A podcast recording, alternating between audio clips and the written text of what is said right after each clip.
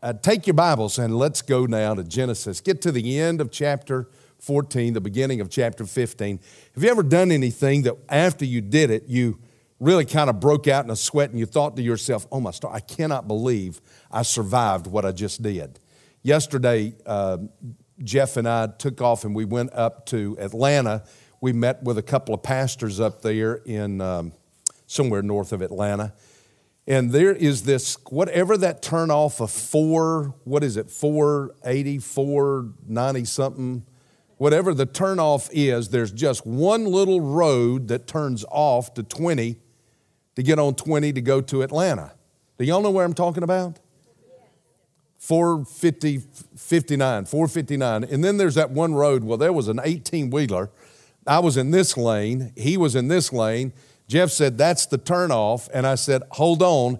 And I whipped it right over that way to get to the turnoff. And after I did it, I thought, I didn't say anything, but I thought to myself, I probably scared Jeff.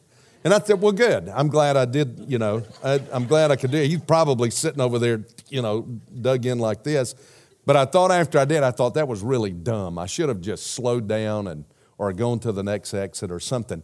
But have you ever done something like that and you thought, well, you get to the end of chapter 14 of Genesis, and I'm telling you, that is exactly what Abraham is thinking. Uh, if you remember, uh, Abraham had gone after four armies of, uh, of four different kingdoms. There were four kings and four kingdoms and four armies that came out of what we know to be today as Iraq. They came across that 800 miles of desert into the Middle East, into the Jordan Valley, there where the Dead Sea is. There were five um, major kingdoms there, uh, fortified cities, kingdoms of people, and those four kings defeated those five kingdoms, of which Sodom was one, Gomorrah was one.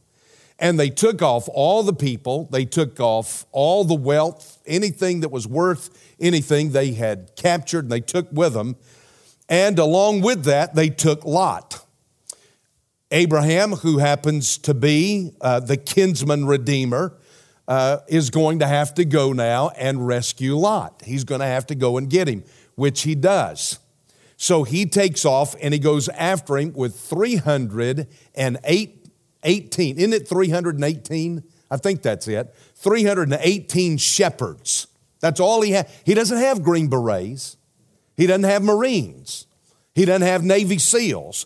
But he's got 318 guys that keep sheep, and somehow he arms them with whatever he had to arm them with, and they go off after four victorious, battle hardened armies. And somehow in the night, through stealth, but certainly through the power of God, you know God had to intervene in that. Have you ever heard of the Battle of Agincourt in the 1200s when the British fought the French at Agincourt? Henry IV? On, maybe you get this, we brothers, we band of brothers. Remember from Shakespeare? That was about the Battle at Agincourt, you know. Many a man today lie on his bed sleeping will forever hate himself because he was not here with us on St. Crispin's Day and fought the battle and won the battle. 5,000 English defeated 36,000 French at the Battle of Agincourt.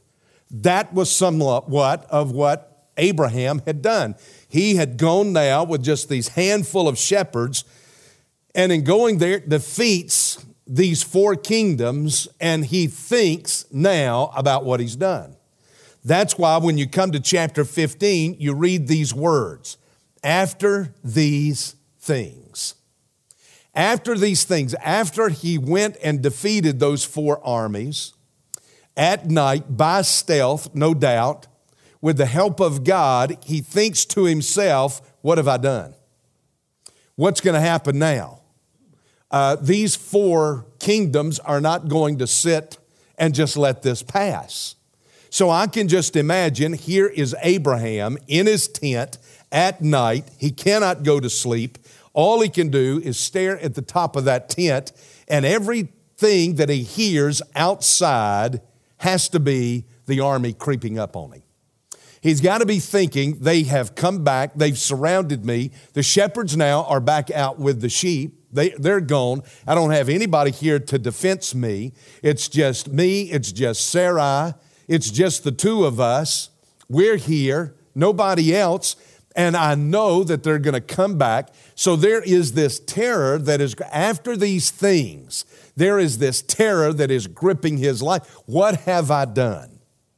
Now, here's the question uh, What will God do for me in the midst of my terror, in the midst of my trials, in the midst of my troubles? When I've done something and I know that I am facing a, a, a horrific terror, what is God going to do? Now, do you believe one verse can make a difference? Well, sure it can. I want somebody here, somebody here tonight has one verse that has meant a lot to you in a moment of crisis. Who is it? What is it? What's the verse? Give it to me.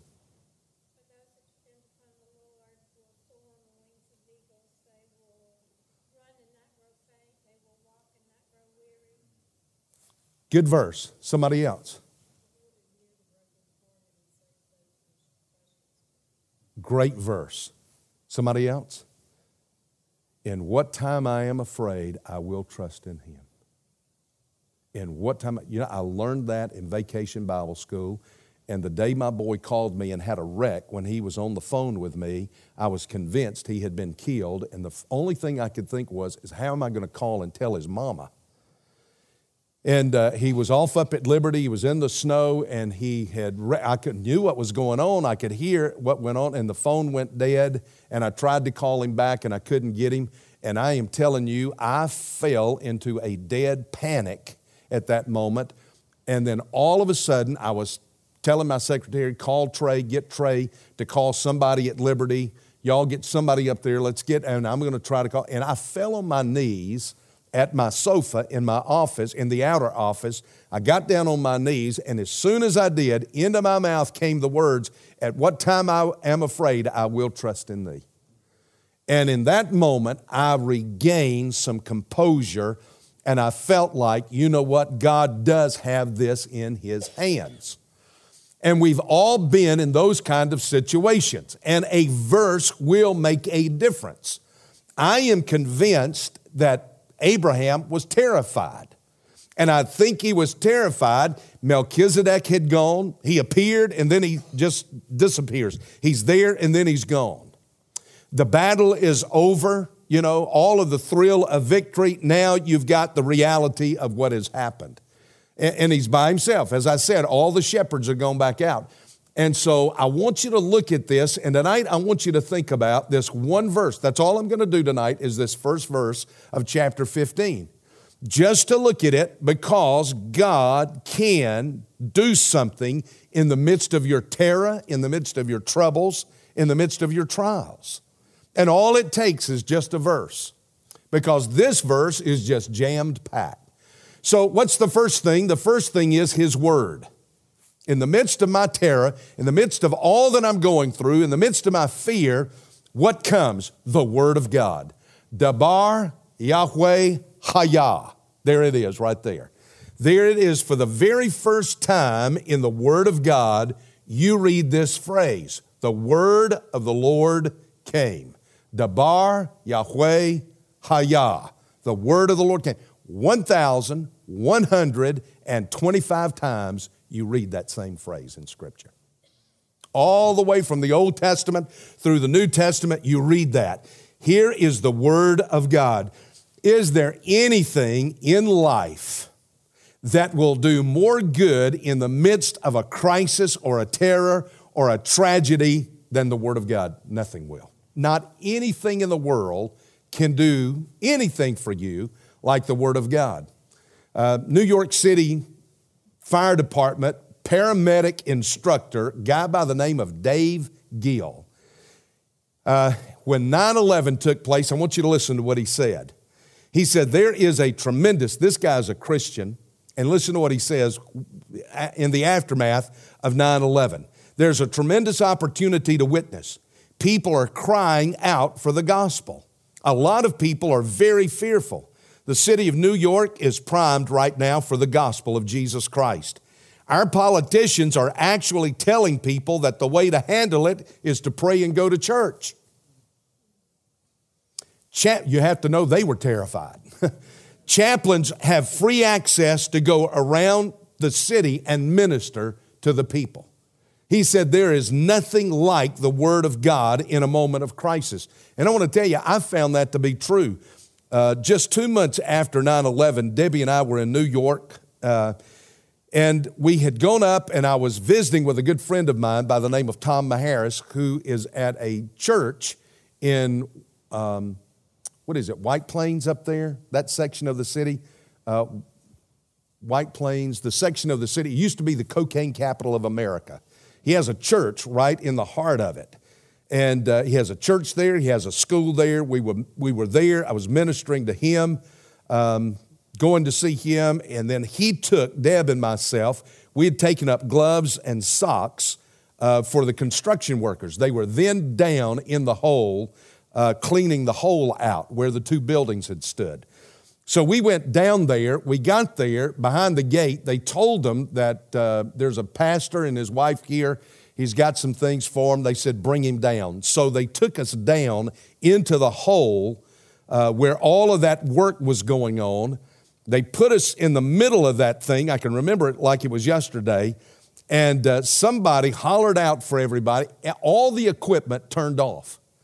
Every one of those big, burly union construction workers in New York City climbed down off of all of that equipment and they walked over and they circled the two of us. And we started handing them socks and we started giving them gloves and they were appreciative of that. And then I began to talk to them. I started sharing with them.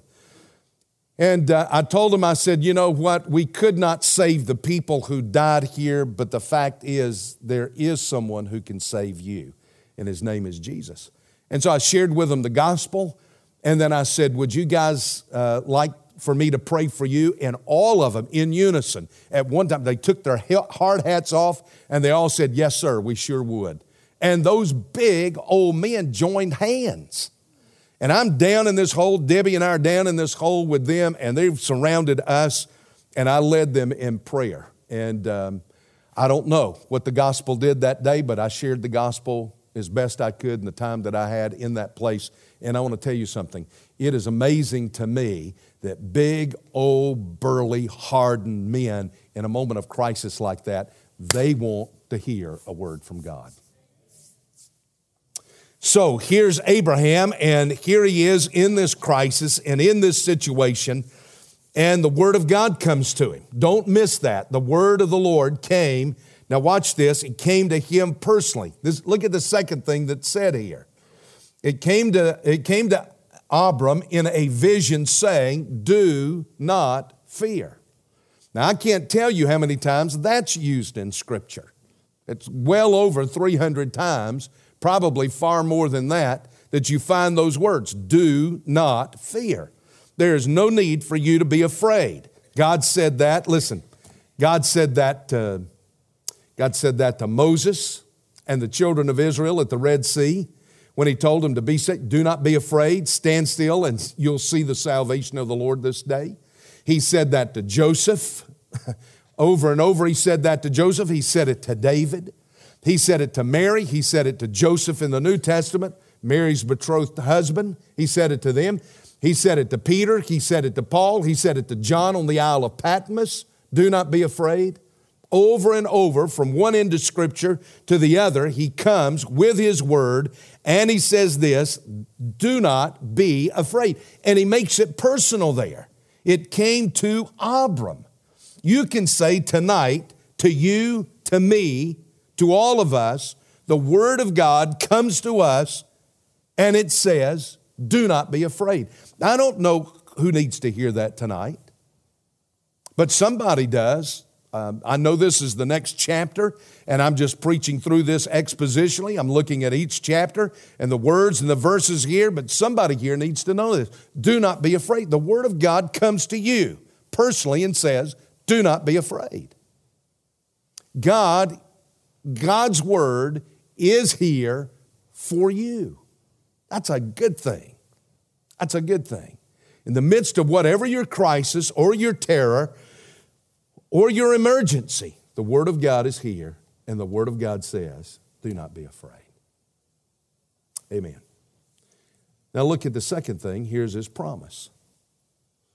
He comes and He's going to give a promise. God gives His Word, and in His Word, He gives His promise.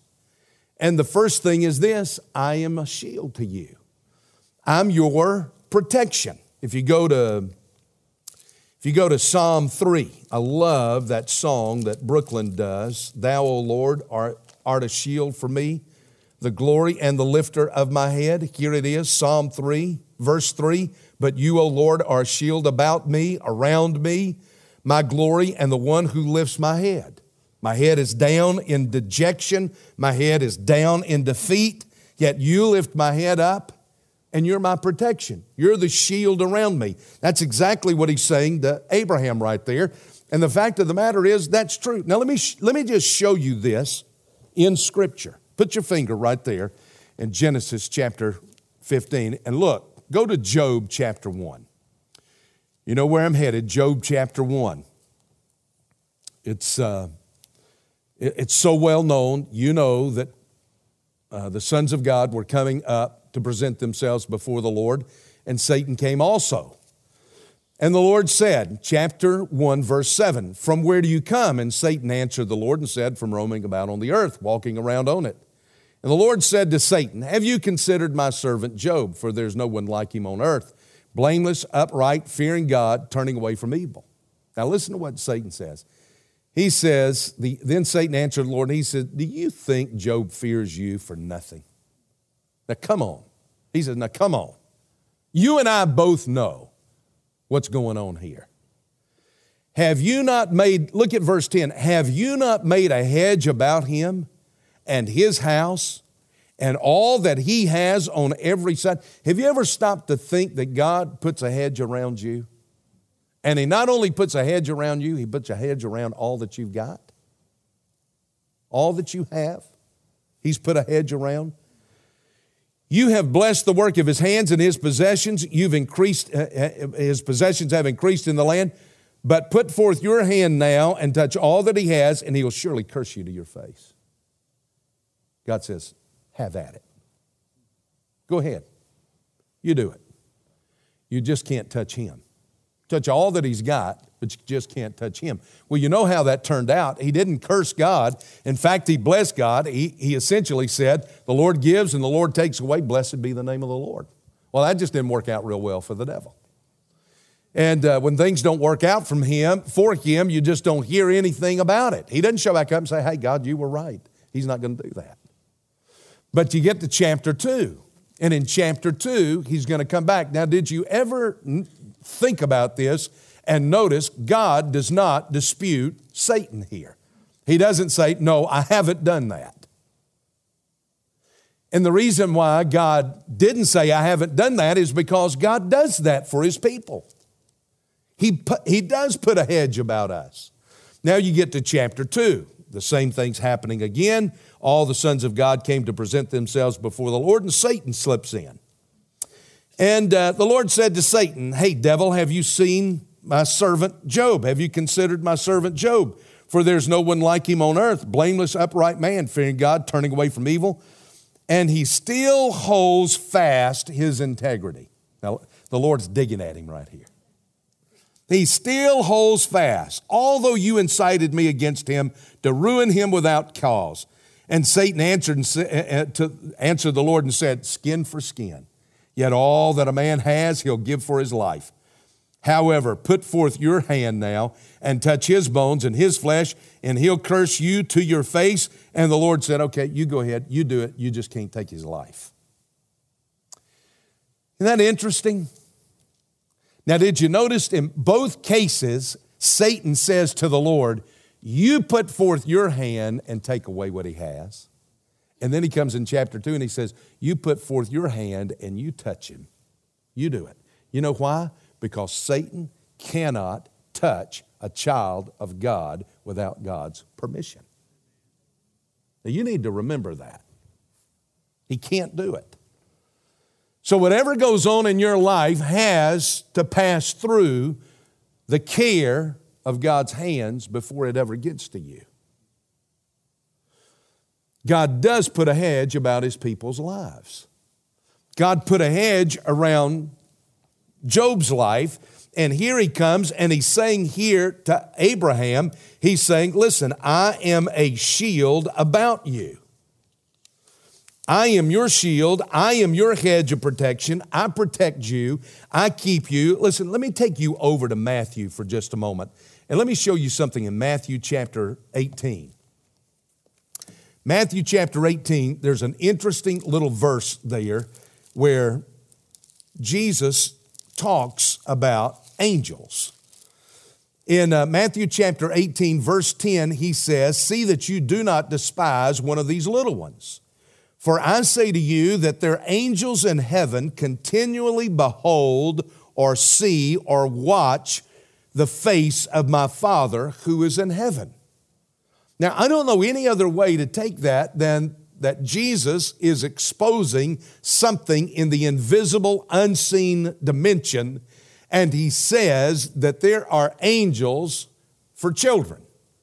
I, in fact, I think every one of us have an angel. I really do. I believe that. Now, I do not worship angels. I've never even talked to an angel. I've never said, oh, protective angel. If I'm going straight to the top because Jesus gave me that ability to do that. Huh? But let me show you something. Now I know I'm using a lot of scripture. People say, "Well, you take too you go to too much scripture." Well, I could come in here with Time magazine, I guess. We could we could talk out of that a little bit. Let me get you back over here to Genesis chapter 28. I want you to listen to something because Jacob saw these angels. He saw angels and um, in a place that he called Bethel. Genesis chapter 28, and he comes down in verse 12 and he says this He had a dream, and behold, a ladder was set on the earth with its top reaching to heaven. And behold, the angels of God. Now notice, notice the notice the order here the angels of God were ascending and descending on it. Now, when I go from that verse in Matthew chapter 18, uh, where I am told by Jesus that these children's angel beholds the face of the Father, and I come back and I pick this up here where it speaks of these angels of God ascending. That is, they did not come down from heaven to earth and then go back up but they were on earth and they went up to heaven and they came back. They are ascending up with information for heaven and descending back down to carry it out.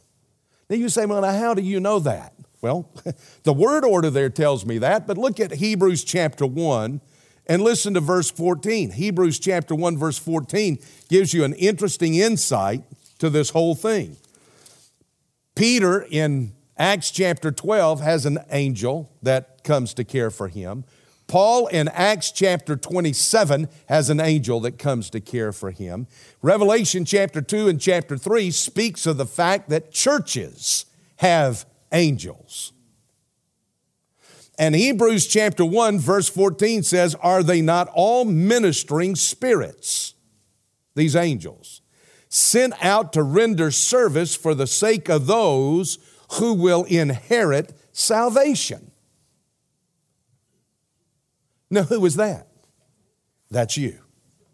That's you. That's you. So when God comes all the way back here in Genesis chapter 15, and he says now to Abram, I am your shield, he is coming to say, I am the God who is able to protect you. I'm able to care for you. I'm able to protect you. I'm able to watch over you. You know, we live in a troubled day. Um, we live in a day full of problems. You know, I can remember so well in 89 when the Berlin Wall came down and the Soviet Empire broke apart. Everybody thought America now is really the only superpower left in the earth, and we are so pure and righteous here in America that uh, we will enter into a period of just world domination and we will keep peace and, and things will be, we will enter into a period of just calm and peace uh, like the world has never seen before. And a lot, listen, I remember commentators talking about that on television. And then you started having not major governments prop up, but you had terrorist groups like Al Qaeda pop, uh, pop up. And then you had ISIS pop up. And then you got this little North Korean running around and he can't ever make up his mind what he's going to do. And you got that situation there. And you got Iran who's back making, you know, nuclear fission material.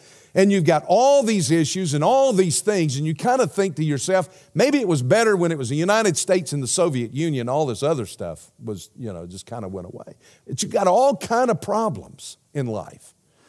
You just take that out of the way. What, what, do you, what kind of problems do you have when you have a little boy who plays in the backyard and there's a spider that bites him? We live in a, we live in a very dangerous world. You've got one little cell in your body that mutates in a weird way, and, and nothing goes off, no sirens go off, no lights go off, and then all of a sudden you've got something that you don't know how in the world anybody's going to handle it. What do you do? You go back to the Word of God, where the Word of God says this I am your shield.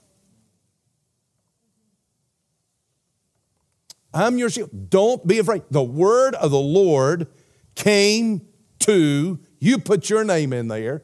Do not be afraid. I am your shield.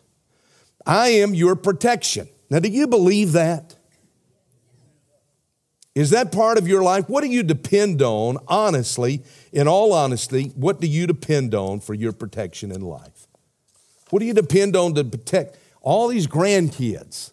What do you depend on to protect all these grandkids? What can you do? God's word says, Don't be afraid. I'm your shield. I'm going to protect you. Now, that's not just personal. Let me tell you, that's corporate as well. You remember, I just told you, you can go, go read Revelation chapter 2 and chapter 3, and you'll see where it speaks of churches having angels.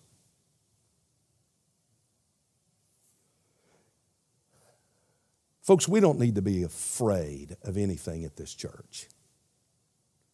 You know, going through the process that we're going through with Auxano, I've learned a lot about your history that some of you may not even be aware of.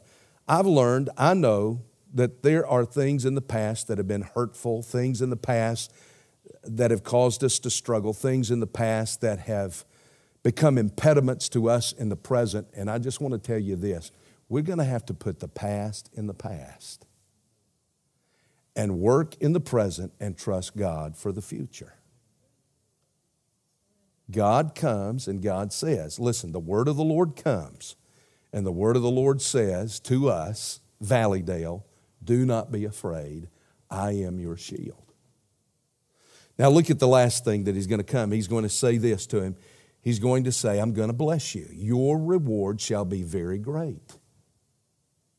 Now, there's a future tense to it. Now, Abraham left Ur when he was 75 years old.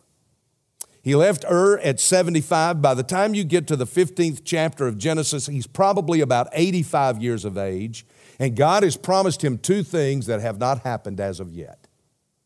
From 75 to 85, 10 years, God said, one, I'm going to give you a son, and two, I'm going to give you all this land. And neither one of those things has happened at this point, and I'm not so sure that Abraham has not gone off somewhere and sat down and thought to himself and said, you know what, things aren't working out the way I thought they would work out. You know, God hasn't done the two things that He said He was going to do, not the 2,000 things, just two things that I've asked or that He's promised me, and neither one of them have come about and I'm just not so sure that it pays off to follow the Lord. Now, let me tell you something. We ask those questions. If we're honest with ourselves, we ask that question. And as a church, we'll ask that question. Do you know let, let me tell you something. Everything that God asks you to do by faith, the world is going to look at you and say, That's crazy. It will not work. Every single thing. Well, I'm going to trust God to save me from my sins and take me to heaven when I die. And I do that by faith. And the world looks and says, That's a crutch. That's a crock. None of that works. It's just because you are weak. It's just because you are fearful. It's just because you are immature. You, you don't know any better. Everything that God asks you to do by faith, the world looks at you and says, That's just crazy. You can't do it. It's not going to work. Satan will get in a church and he'll convince people of the same thing in the church. The Word of God tells us clearly you are to be my witnesses. We all say, I am to share Jesus Christ. That is exactly what you're Are you doing that? Well, no, I can't, I can't do that. Well, now, wait a minute. You just said that's what God said to do. Yeah, but, I, but that's not me. I can't do that. Well, then you don't believe Him. Oh, yeah, I believe Him, but I just can't do that. And a church will do the same thing. A church will get to the place where it convinces itself we cannot fulfill God's mission in this place. We've tried it before and it didn't work. We did that before and it didn't work. We've been down this path before and it didn't work.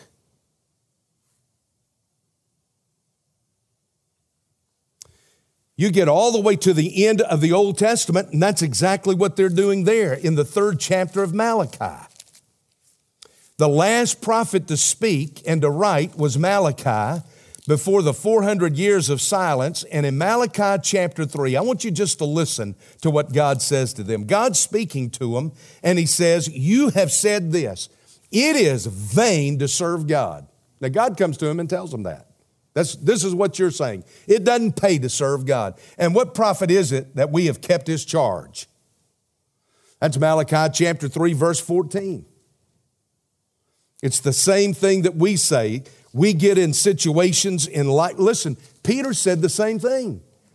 You look over to Luke chapter 18, and Luke chapter 18, Peter's going to say this to the Lord. He's going to say it to Jesus Christ. Just listen to what he says right here.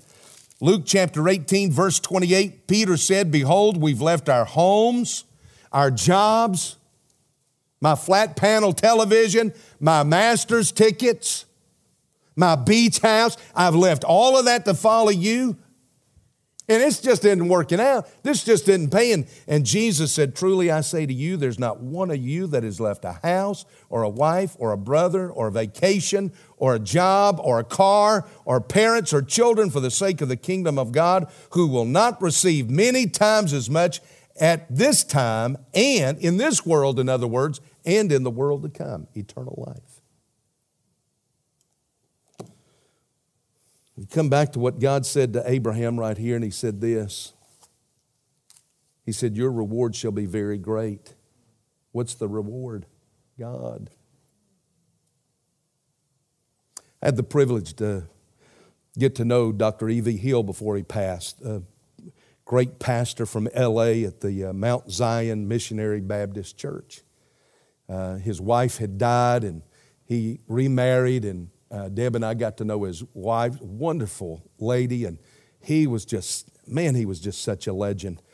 And uh, he tells the story he told us he, that President Reagan had offered him a position which at that time would have made him the highest ranking African American ever in the government of the United States. Came to him and offered him a position and wanted him to take it. And he said, I've got to pray about it. And Dr. Hill talked about that. I remember him sitting there talking about that. He says, I, I just thought about all, all that I would have. I'd be, you know, I could make history for my people. I could, I could fly first class everywhere I went. I could, uh, I could, I could sleep in, the, in five star hotels on silk sheets. He said, I could eat meals like I'd never eaten before. He said, I could buy suits that I could never afford before. He said, I'd have chauffeured limousines. I'd have an expense account that would never be monitored by anybody. He said, I could have the whole world was just laid out for me. And he said, I would not have to answer to anybody in government. He said, I would answer directly to the President of the United States.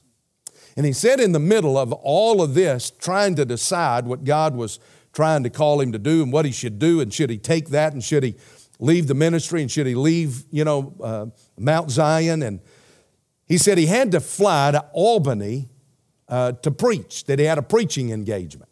And he said he flew across the country to Albany, New York. He said he got there and he said there was this old preacher that picked him up in an old car. He said it was just old, dilapidated. He said it broke down three or four times on the way to the preacher's house.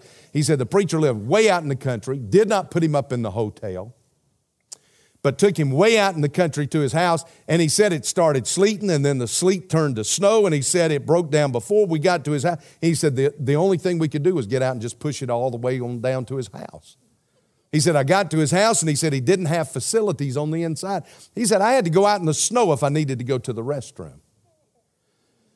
And he said, that night, he said, I got into a rickety old bed, and he said, I covered up in that cold house as best I could. And he said, all I could think about was, I am going to be staying in five star hotels, sleeping on silk sheets, going out having prime rib every night to eat, chauffeured limousines, flying first class. All of this, he said, all of this, he said, Evie, all of this is going to be yours. And E.V. Hill said, I fell under the deepest conviction I have ever had in my life. And he said, No, I would not step down from what God called me to, even if it means answering to the President of the United States himself. He said, No. He said, Ed, he called himself Ed. He said, Ed, your reward is God. Now, let me ask you something. If everything tonight just went kafooey and you lost it all, could you go out in these woods and sit on a stump and say, That's okay because I've got the best thing of all, I still got God? If you lose it all, Everything that makes you comfortable, everything that brings you happiness, everything that gives you some joy in life, if you lost it all tonight, could you honestly sit down and say, My reward is God? Because it is. It is. I thought about that. Do I need a 10,000 seat auditorium? Do I need a an orchestra of 30 or 40 people? Do I need a 200 voice choir? Do I need an office complex that would be the size of this whole auditorium right here? Do I need all of that? Or do I just need Jesus?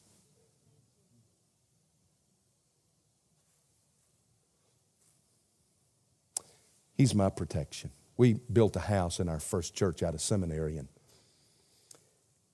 we had a we had two men in the church. One was a builder, and one was the developer, and he had the land, and this one built the house, and they gave us a great deal. They helped two kids with two babies, and uh, they helped us get started in life. God bless those two men, and um, we built a nice little house, nice little home. We had a nice deck out on the back of the house. And uh, one day I was home, and I, I don't know where Debbie and Courtney were, but, but Trey must have been about four years of age and he was just playing on the deck. I was sitting there in the den, the door was there, and I could, I could hear him talking to somebody, and I thought, well, he must be, another little boy must have come up because we have a lot of kids in the neighborhood. Some other little boys coming up, and he was just talking. And he was just talking away, just talking, just talking, just talking, just talking. And I couldn't understand what he was saying, but he was saying the same thing, it sounded like to me.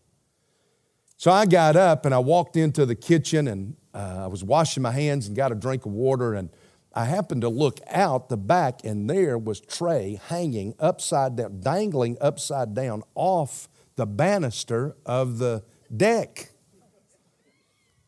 And I thought, oh, Lord have mercy. And I flew out of the kitchen, ran through the den and out the back door, and I jumped and I grabbed him just about the time he was letting go. And I could hear finally what he was saying.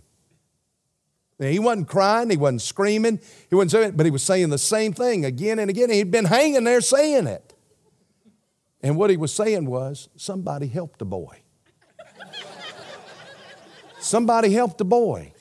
Somebody help the boy. Somebody help. I want to tell you, when you're dangling upside down in the midst of a terror and a fear and a fright, you got somebody that'll help the boy. and his name is Jesus. Let's stand and pray about it. Now, I don't know what you're going through in your life, what you're facing, what things make you uncomfortable, nervous, a little frightful right now. You're uncomfortable. You're thinking to yourself, I'm not really sure how to handle a situation. I'm not sure what to do about this or that or the other. I want you right now just to listen. And the word of the Lord came to Abram. And he said, Do not be afraid. I am your shield, and I am your very great reward. God is going to take care of you. He says so in His Word. Father, thank you for your Word. Thank you, Lord, that we can trust your Word and we can trust you. And that you hold every one of our lives in your hand. And that you have built a hedge around us and that nothing can touch us, but that it doesn't first pass through your caring hands. You know more about us than we know about ourselves. You know the number of our days as well as the number of the hair on our head. You are a God who is most merciful and kind and long suffering and you are a God who says that you love us. This week shows us your love. I just pray, Father, that we would be satisfied with just you. With just you. For I pray it in Jesus' name. Amen.